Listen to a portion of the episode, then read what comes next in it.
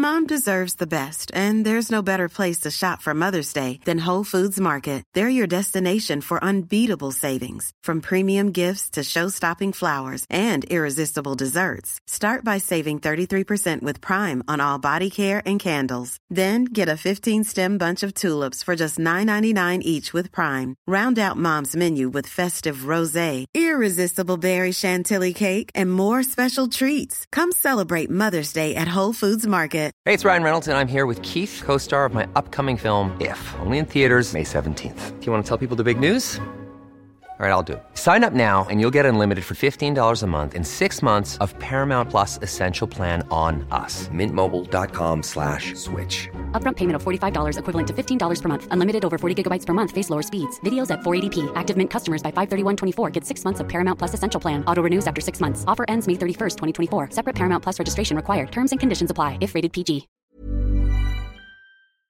Well, hello, my loveliest of betwixters. How fabulous to have you here once again. But before we get going, I think you know what has to come your way first. And if you're new here, then buckle up. You're going to be hearing a lot of these.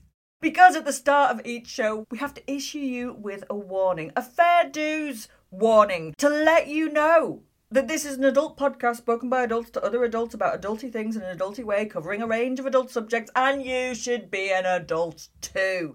And once you've listened to all that lot, if you will persevere in listening to this and you happen to get offended, well, tough tits, don't come crying to us because fair dues, you were warned. It is a warm summer's evening in 1867, and we are inside Munich's Odeon Theatre, where a lawyer named Karl Ulrichs is taking to the stage in front of some 500 people. Ulrichs is opposing anti gay laws, which the newly formed German nation are instating. And he's doing this in 1867. And what he's doing in this theatre will be called the first gay rights protest. During this time, he is writing and sharing pamphlets that is arguing for the validity and the rights of a queer identity, as well as the emancipation of them as an oppressed group. Months later, the Austrian writer Karl Kertbeny exchanges letters with Ulrich on matters of sexual identity, and it's here that we have the first recorded use of the terms homosexual and heterosexual. And at this point, two identities as we know them today are created. But what does that mean, Kate? Surely there have always been homosexual and heterosexual people. Well, yes and no. Humans have always fancied an infinite array of whatever was on offer, but the idea that your sexuality was something that you were, it was who you are, it was something you identified as, that came about in the work of Karl Ulrichs and others like him. And as we will find out today, socially constructed sexualities can be manipulated and interpreted in all manner of ways. What do you look for in a man? Oh, money, of course. You're supposed to rise when an adult speaks to you. I make perfect copies of whatever my boss needs by just turning a knob and pushing a button.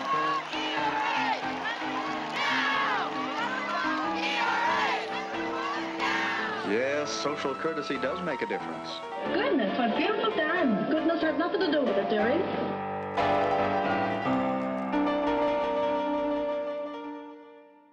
Hello, and welcome back to Betwixt the Sheets, the history of sex scandal in society, with me, Kate Lister.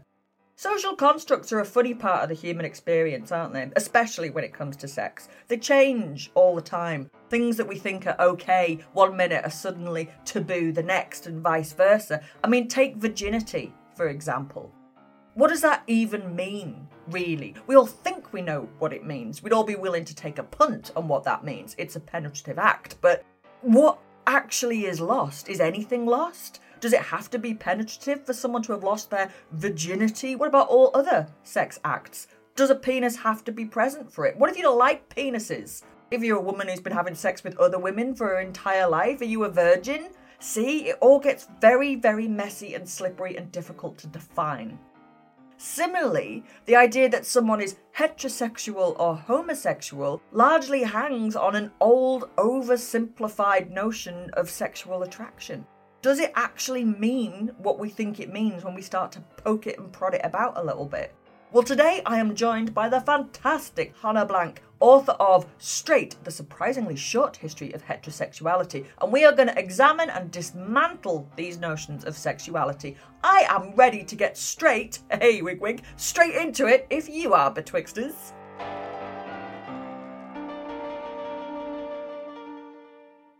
Hello and welcome to Betwixt the Sheets. It's only Hanne Blank. How are you doing?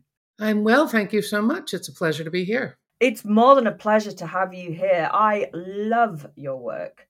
I thought your book on virginity was absolutely wonderful. So when they told me you'd agreed to come on the show, I was having a proper fangirl. Oh, well, thank you. That's lovely.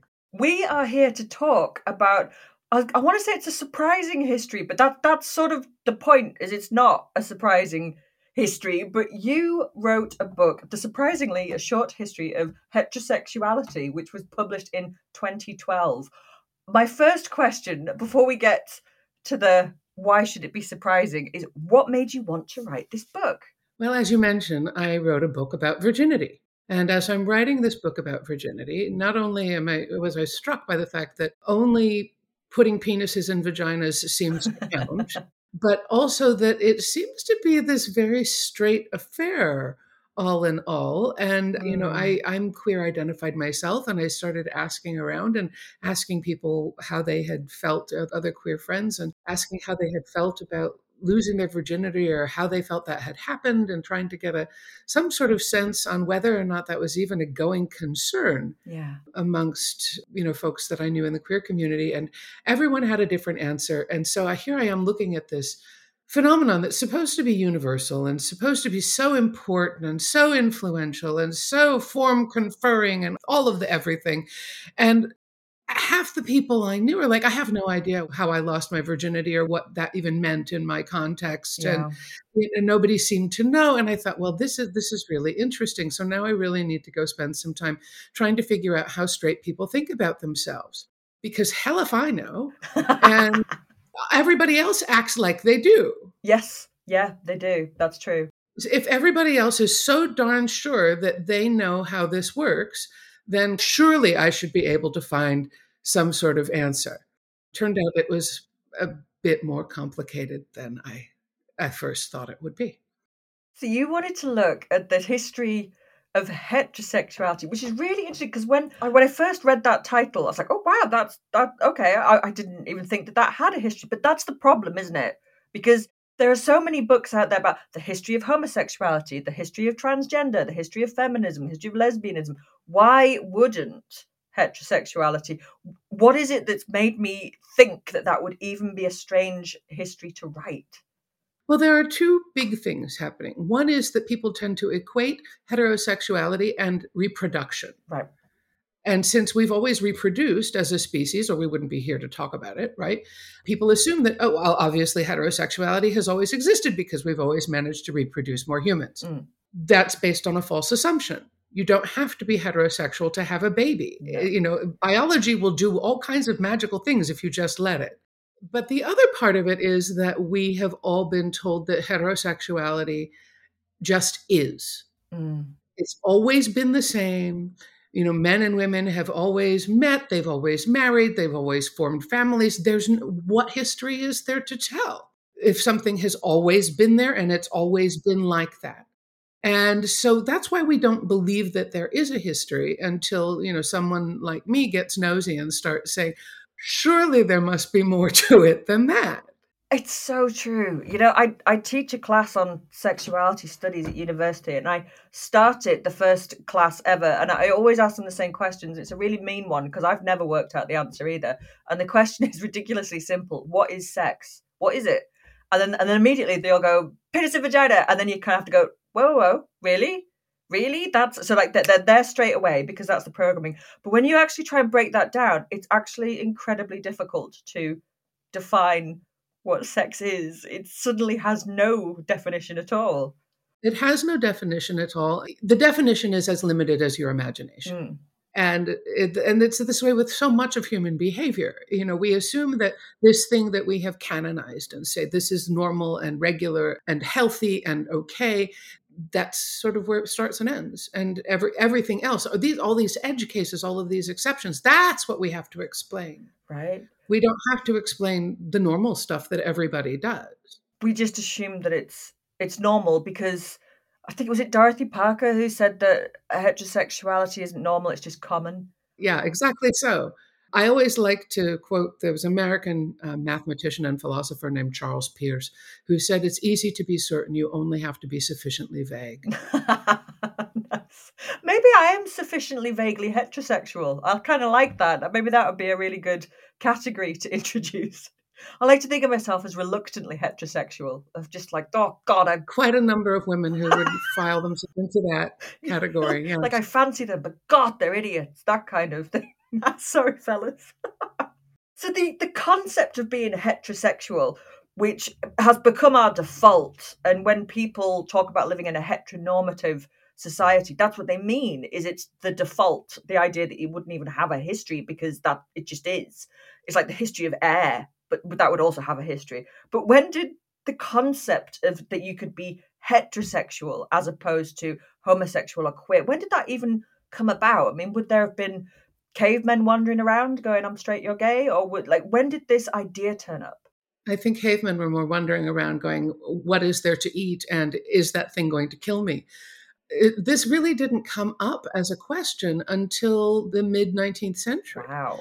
You know, so we're we're in the 1860s, and really, what spurs this conversation is the movement on the on behalf of so many European countries to you know sort of shrug off the power of the monarchy and shrug off empire and form either democratic or republican style governments mm. representative governments and that are not beholden to an idea of the aristocracy that are not beholden to the church in order to supply sort of the, the backbone of the legal system and when you decide to not use the backbone of the legal system that your nation has been using for the last you know however many hundred years you come up against this problem. So, how are you going to mm. create a legal system and what's going to go into it?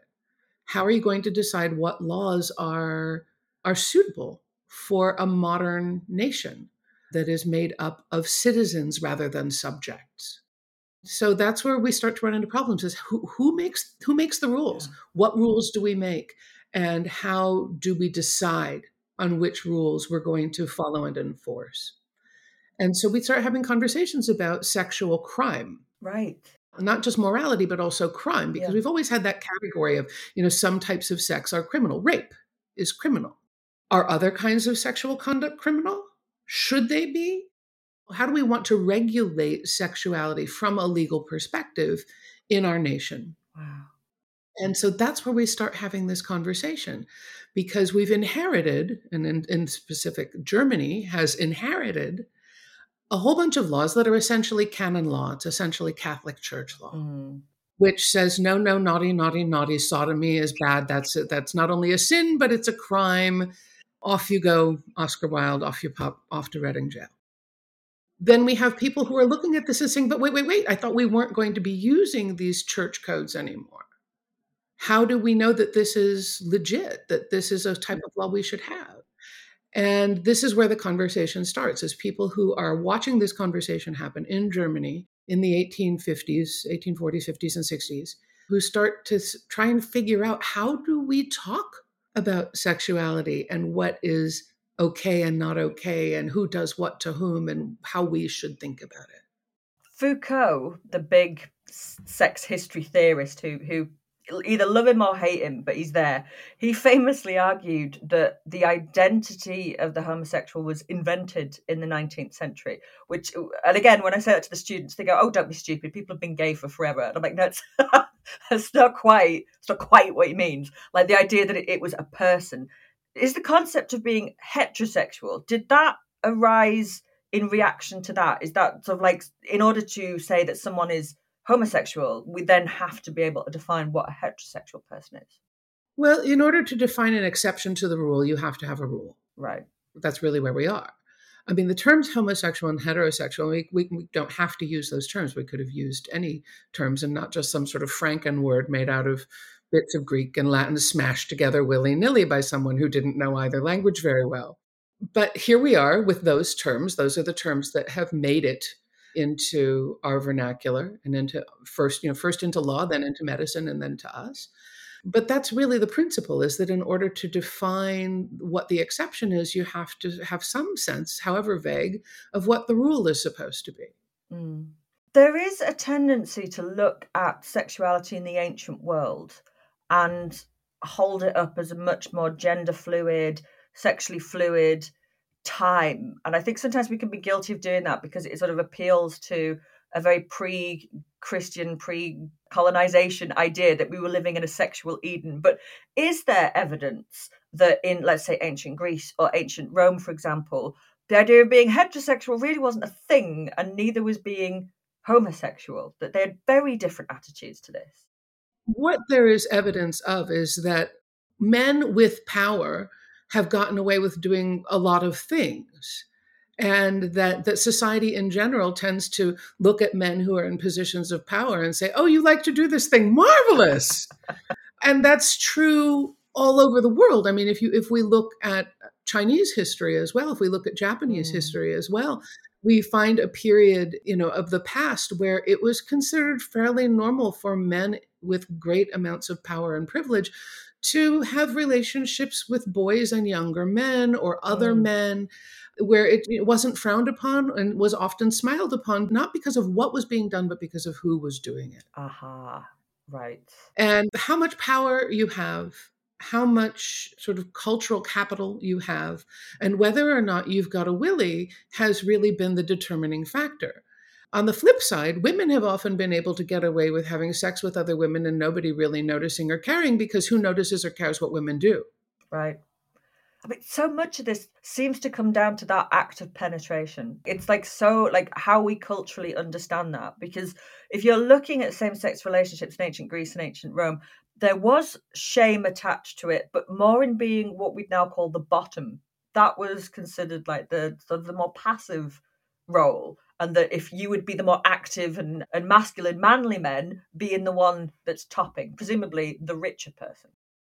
Or the old elder person. Yeah. Or both. Yeah there is a certain and i'm not an expert on the ancient world so i don't want to speak out of turn but even now in many parts of the world there it's not so much that you're having sex with somebody who has the same genitalia as you but what role are you taking? Mm, who's the girl and, and, who has to who has to give it up basically is the appears to be the salient question. I'm not entirely sure why that is. I mean that has a lot to do with the problem of patriarchy writ large. Mm. i'm currently working on a book called penises are magic.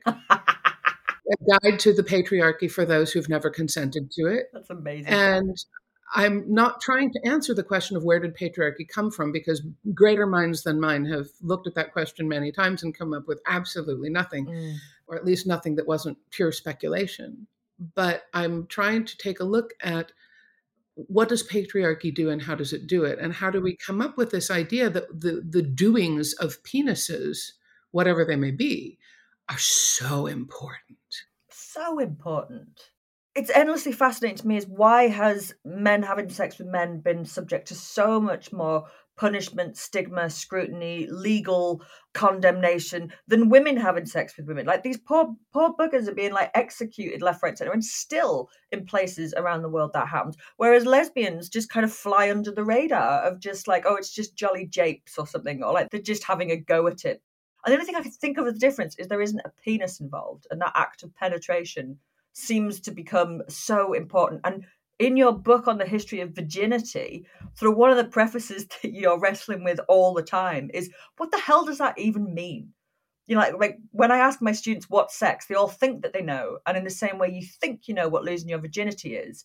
But it's not the same thing, isn't it? It's like, well, then if it's penis and vagina sex, is that like, and everything else is a technicality then? Yeah. Well, and you know, and there've been a lot of arguments about that, you know, academically, as I'm sure you know, and also politically and religiously, and you know what counts. It's you know, and it's depended in some measure on how we've understood reproduction to work. But there has been, since the ancient world, there has been at least some understanding that if you don't have both a penis and a person with a vagina together, then babies don't happen. So clearly, Mm. something is being produced along the way. And we're pretty sure it comes out of penises because they produce something that we can see with our actual eyes. Yeah. The fact that female reproductive anatomy is internal means that we don't see it, means that we have no idea whether the female body is producing something that contributes to that process or what it might be. And we don't start to find that out until the 19th century. We really don't have a good idea of what is going on in there in this, you know, secret little hidden pocket until we start being able to look at ovaries and eggs and look at gametes separately and that happens fairly late in the game. And so as a result we have this idea that okay, we can see this stuff coming out of penises at ejaculation. We can see semen. It must be doing something. What Mm. is it doing? Well, that's obviously this is the spark. This is the spark of life. You know, the ancient Greeks believed and taught in their medical corpus that semen was basically distilled breath. It was it was the air that gives us life distilled into this liquid form and it would go into the body of a woman and there it would give life. It would give that force of air, that humor into her body and it would create life. And this is rigorously logical. It's wrong Mm. as far as we now understand the body to work, but it is rigorously logical. And so, if that's your logic as far as how babies get made, then wow, this is a fantastic trick that only penises can do. Only the penis can do it, right? And my take on it is that that's really that's the point of origin for a lot of this belief that what penises do is so important. I agree with you a hundred percent, and you can still see this playing out. Like occasionally, you find young people or religious people who think that they're they're still virgins on a technicality because they've been having anal sex. It's just like I don't, I don't understand how this like the idea that this is the only thing that counts as losing your virginity. It's completely bonkers and really entrenched. It is, but again, it's really entrenched. I mean, we have generations and generations of that being taught to people. And of course, part of the reason that it's taught to people is because it is much more difficult to get pregnant that way. So we've got two things going on here is not only is this about when do you quote unquote have sex for the first time whatever that happens to be but also women not wanting to get pregnant out of wedlock Mm. and women's families not wanting them to be pregnant out of wedlock and the really dire consequences that awaited women who had babies out of wedlock. Right. So, this is not just connected to biology or conceptions of biology, but also to ideas about who is supposed to control economics, who has control over things like who can work and how much money they can make and whether they can support themselves doing it. You've got all of this, these other variables in there as well that play a role. And if I had been, or you had been born at a time when having a child out of wedlock could have meant a life of misery and poverty, Mm. to say nothing of being socially ostracized, you might have decided that you could have a lot of anal sex too. Gone to fifth base. Yeah, I reckon I would actually. I think that that, that sounds perfectly reasonable. The, the logic is there. You know, most people often behave in ways that are very logical, whether or not it, it's reasonable, whether or not it's fair, whether or not it's ethical. People are pretty good about figuring out a logical way to avoid bad consequences. They absolutely are.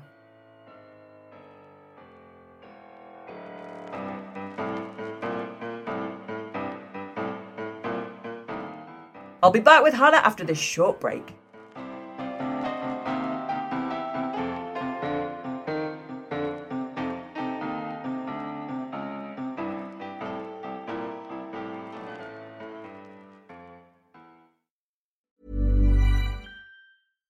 Deserves the best, and there's no better place to shop for Mother's Day than Whole Foods Market. They're your destination for unbeatable savings, from premium gifts to show-stopping flowers and irresistible desserts. Start by saving 33% with Prime on all body care and candles. Then get a 15-stem bunch of tulips for just $9.99 each with Prime. Round out Mom's menu with festive rosé, irresistible berry chantilly cake, and more special treats. Come celebrate Mother's Day at Whole Foods Market.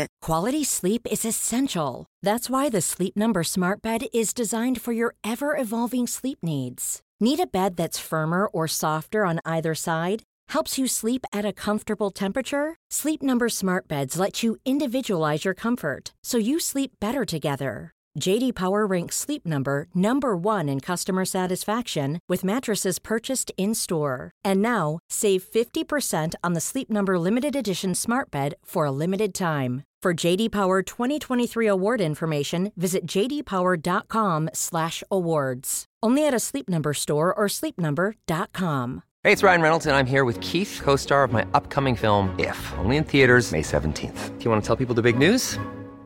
All right, I'll do it. Sign up now and you'll get unlimited for $15 a month in six months of Paramount Plus Essential Plan on us. Mintmobile.com slash switch. Upfront payment of $45 equivalent to $15 per month. Unlimited over 40 gigabytes per month. Face lower speeds. Videos at 480p. Active Mint customers by 531.24 get six months of Paramount Plus Essential Plan. Auto renews after six months. Offer ends May 31st, 2024. Separate Paramount Plus registration required. Terms and conditions apply if rated PG.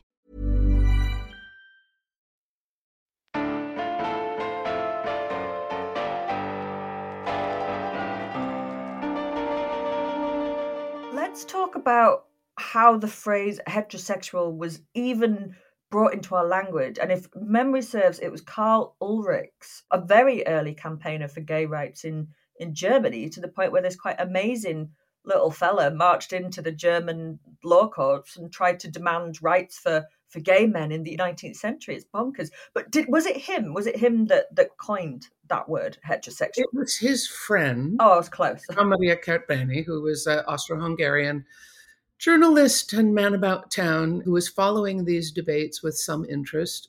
And he struck up a correspondence with Ulrichs in which he suggested well maybe it's not that you know we have sodomites and people who aren't sodomites maybe we just have two different flavors of, of people who you know some people like to have sex with people of their own sex and some people like to have sex with people of a different sex so maybe we can call them i don't know heterosexuals and homosexuals different sexuals and same sexuals is really what he was grasping at but he was suggesting not that these were different kinds of people you know it's not some intrinsic difference to the self mm. but you know this is just you know i really like strawberries and you really like you know raspberries mm.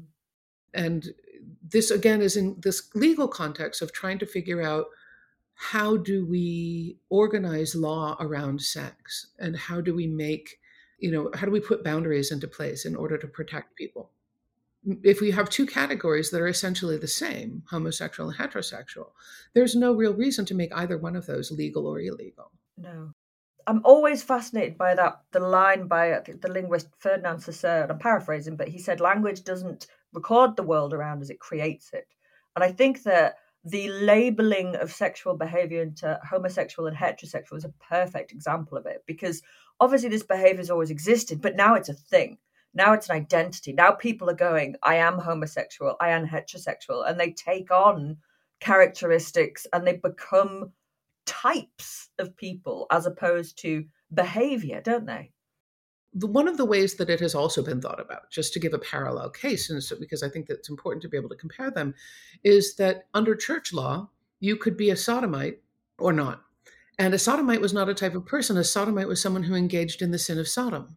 Right. And anybody could be a sodomite. Anytime that the code says semen is deposited in a place not made for it by nature, i.e., it's not going into a vagina where you know potentially conception can take place, anyone could be a sodomite. True. You know, masturbate could make you a sodomite.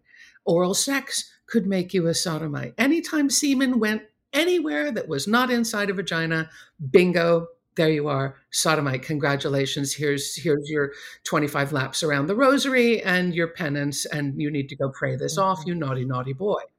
but it could literally be anyone. Yeah. And so sodomy is basically temptation unsuccessfully resisted, as opposed to your nature or who you are or some part of the real you and the ways that we like to conceive of homosexuality now. Mm. So we we don't get to this idea that sexuality is part of who we are, sort of our psyche, our interior landscape, until a, first the Catholic Church has to lose its grip Mm. on controlling the culture. And secondly, we have to have a, a secular culture in which we are juxtaposing people who do it right, correct, legal, healthy, normal, all of those words, with people who are doing it wrong. Mm. So it's no longer about sin, it's about rightness and wrongness. And it's about what is it in you that is propelling you to choose doing this wrongness Wow. versus doing the right thing. You do still see that that sort of the two things working in parallel with one another. Like i've had loads of conversations with with friends and i won't name them here but they all say i'm not gay i'm straight but then they'll like own to having loads of same-sex experiences and it's that same thing of like the act itself they view as that's just a thing that i did it's not who i am and we still have that state of cognitive dissonance that you can still say i am straight but i have had same-sex interactions Well, I think that that actually points to the fact that what we're dealing with actually is we're dealing with a cultural creation. We're Yeah. not dealing with something about our innate natures. We're certainly not dealing with some automaticity about what we do with our, our genitals or any other part of our body. We're dealing with a culture. Mm. You know, I have many people that I know in my life who are bisexual and who identify as queer, who have been part of the queer community for a long time, who have, for one reason or another, ended up in a long term relationship, either with someone of their own sex or gender or with someone of a different sex or gender. And sometimes it has come down for them to, uh, you know, making a choice what world do I want to live in? What Wow. culture do I want to be part of? And for some of the women that I know, queer women who are in relationships with men, it's really difficult because, of course, everyone presumes they're straight. They're not straight. They don't feel themselves to be straight. They've been part of queer culture all their life. And the fact that they live with or are married to somebody who has a factory installed penis doesn't change that. You know, and on the on the flip side, I I have a, a very dear friend who has always been out as a gay man, and he he had a very very good straight woman friend who they made a pact when they were in their 20s that neither of them were in a long-term serious relationship by the time they were 35 they would get together and have children because they both wanted children. And they've arranged their relationship in a way that suits them both. It's an open relationship. They have sex with other people. But the world looks at them and sees a straight couple. Mm. and that's because we have this cultural default that everybody is straight until proven otherwise Yes. but it's simply not the case. A is it's simply not the case and b you can choose to go opt in or out of straight culture. And people do all the time. In fact that's where the word straight comes from. Really? it comes from mostly queer men gay men who for one reason or another someone would drop out of their community uh, maybe they were you know being blackmailed or maybe they had a, a parent say i'm going to disinherit you if you continue to carry on with your dissolute lifestyle or what have you and they would go straight Go straight. Right. but and uh, when i was in college and you know queer friends of mine and i were waiting on um, having our dorm dormitory rooms inspected we would take all of our very blatantly queer books and turn them spines towards the wall so that it wouldn't be immediately obvious to the the dorm Right. supervisors that our dorm rooms were full of all kinds of things and we would call it straightening up Wow. Straightening up. What role did science play in all of this? I mean, I'm thinking of the the Victorians who, God love them, they did a lot of stuff. but science was an exploding field, and as you said earlier, is it's all very logical, but it's often based on crap. That's the problem. So they're trying very hard to make scientific studies out of things, but they don't have a firm foundation in it yet. Sexuality is definitely one of those areas, with Freud running around saying all kinds of mad crap, like women are envious of penises and things like that. But Did that play a role in this idea of normalizing heterosexuality? That it, did it become a medical issue? Absolutely, and it still does. I should preface what I'm going to say this by saying we still don't know that heterosexuality is in any way scientifically or biologically quote unquote normal or default. True. That has yet to be established. We don't look for a straight gene, do we? We don't. We assume that all genes are straight until proven gay. Same with brains and hormones and the length of your fingers and the pattern of the hair growth on your head and all of the other things that people have ever looked at. The assumption has been that the human body is categorically a heterosexual body. Mm. And we're looking for departures rather than, I mean, I think one of the best things that Freud, and I have many things to say about Freud, most of them very uncomplimentary, but one of the best things that he ever came up with was that he acknowledged that human beings at root, as as very small children, are what he called polymorphously perverse. That you know, children all of those sort of patterns and ideas about what's right and what's wrong haven't formed yet. Mm. And so if you really want to see what human beings are capable of and you know sort of what the organism can do, look at a small child. Yeah. Um, and anyone who's ever spent time around small children will know that, you know, they just shove their hands down their pants. They don't care. They do. They don't give a stuff. No. You know, and why would they? Right? right? You have to learn that. You have to learn that that's shameful. Right. You have to be taught that, you know, we don't do that, you know, at least when other people are around. And if we do, we lie about it. So there's this notion within the biological world, which is where most of the science on sexuality has has sort of had its home. Mm. The body is heterosexual. It's just occurred to me that you don't come out as heterosexual. Like I've never known anybody to sit their parents down and, and be like, I've I've been experimenting with heterosexuality and I need to talk to you. That doesn't happen. Exactly. And so because we assume that heterosexuality is default, mm. we assume that that must be what our bodies just do. That must be just how we're built, how we're wired, whatever mm-hmm. metaphor you want to, to use. And as a result, we end up trying to find scientific proof for something that may or may not actually exist at all for anybody, which is this idea that the body somehow holds sexuality in it. There are attributes of the body that in which we can read somebody's sexuality it may still be out there somewhere. I am not a bench scientist and I am going to be I'm not going to be the person who says this will never be located. But as far as we know now with the science that we have and have had, we have not located this. No. Do you think that there is even such a thing as heterosexuality? It's a convenient label, but now again, I'm not completely up on all of the latest scientific research on this, but the last time I checked in the scientists were leaning towards look, nobody's 100% straight or gay. We're all kind of just out here just doing our own thing. You might be a couple of glasses of Pinot Grigio away. That's all. The, the old saying is is that you know women are a lot like linguini. They're all straight till they get wet. I've never heard that before. That's amazing. But really, I do think that that's in some ways true. Human mm. beings will usually, most human beings will do what is expected of them until something happens and for some reason they feel strongly enough about doing something that is not expected of them that they'll go do that instead. Mm.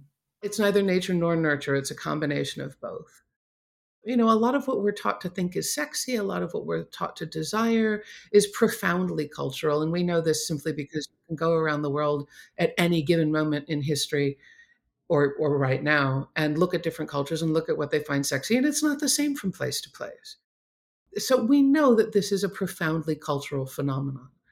And we also know that in places where it is considered eh, you know relatively acceptable for people to say you know sometimes have sex with people of the same sex and sometimes have people with you know sex with people of an, of another sex that more people do that. Mm. so i really i find it very hard to look at actual human beings and what human beings do and have done and make some kind of claim that there's a thing it's a natural state. called heterosexuality Yeah, it's not it's not a natural state. It's not a it's not a specific attribute. It's a convenient label that we have developed. I mean, I think the reason that we didn't have it until, you know, the 1860s, 1870s was because we didn't have a cultural need for it. Yeah. Until that point in time. And that's one of the big arguments of my book is that this is the this is the word we use right now to help us organize the way we think about sex. Mm. It doesn't mean that this is some undying eternal truth that has been, you know, carved in the firmament of the universe. It's a convenience. Final question.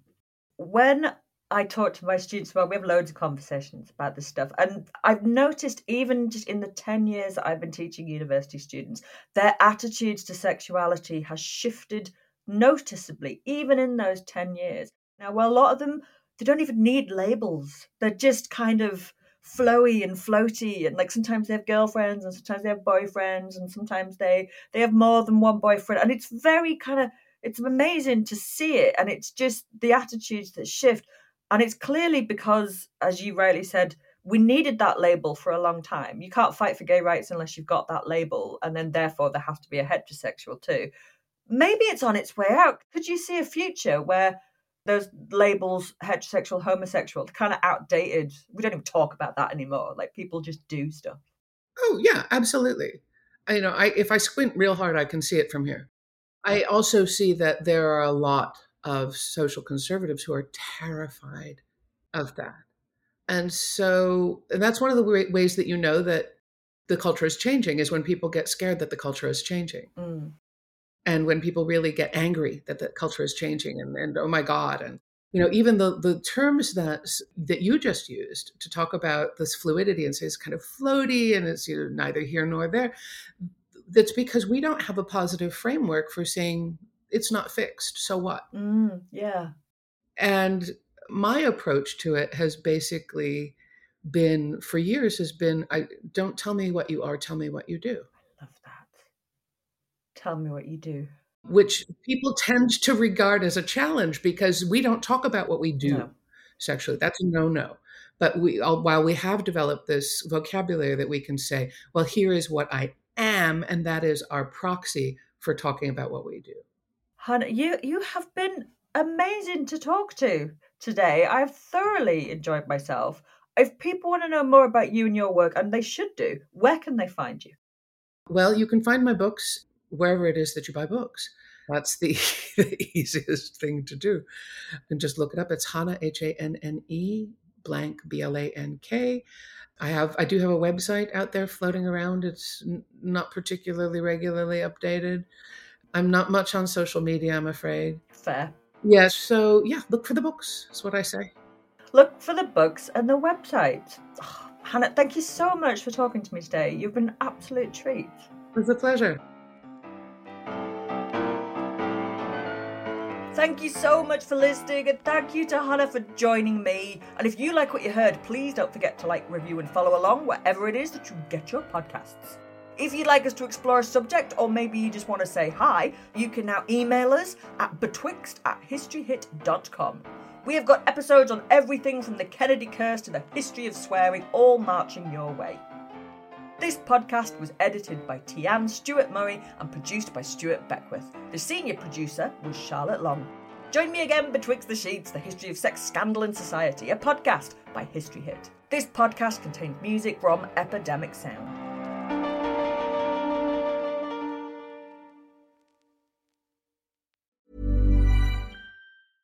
Mom deserves the best, and there's no better place to shop for Mother's Day than Whole Foods Market. They're your destination for unbeatable savings, from premium gifts to show-stopping flowers and irresistible desserts. Start by saving 33% with Prime on all body care and candles. Then get a 15-stem bunch of tulips for just $9.99 each with Prime. Round out Mom's menu with festive rosé, irresistible berry chantilly cake, and more special treats. Come celebrate Mother's Day at Whole Foods Market. Planning for your next trip? Elevate your travel style with Quince. Quince has all the jet setting essentials you'll want for your next getaway, like European linen, premium luggage options, buttery soft Italian leather bags, and so much more. And it's all priced at 50 to 80% less than similar brands. Plus, Quince only works with factories that use safe and ethical manufacturing practices. Pack your bags with high-quality essentials you'll be wearing for vacations to come with Quince. Go to quince.com slash trip for free shipping and 365-day returns.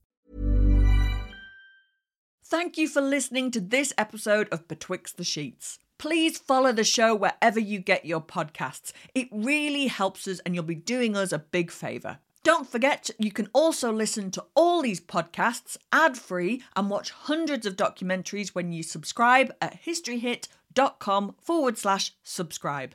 As a special gift, you can get your first three months for just £1 a month when you use the code BETWIXT at checkout.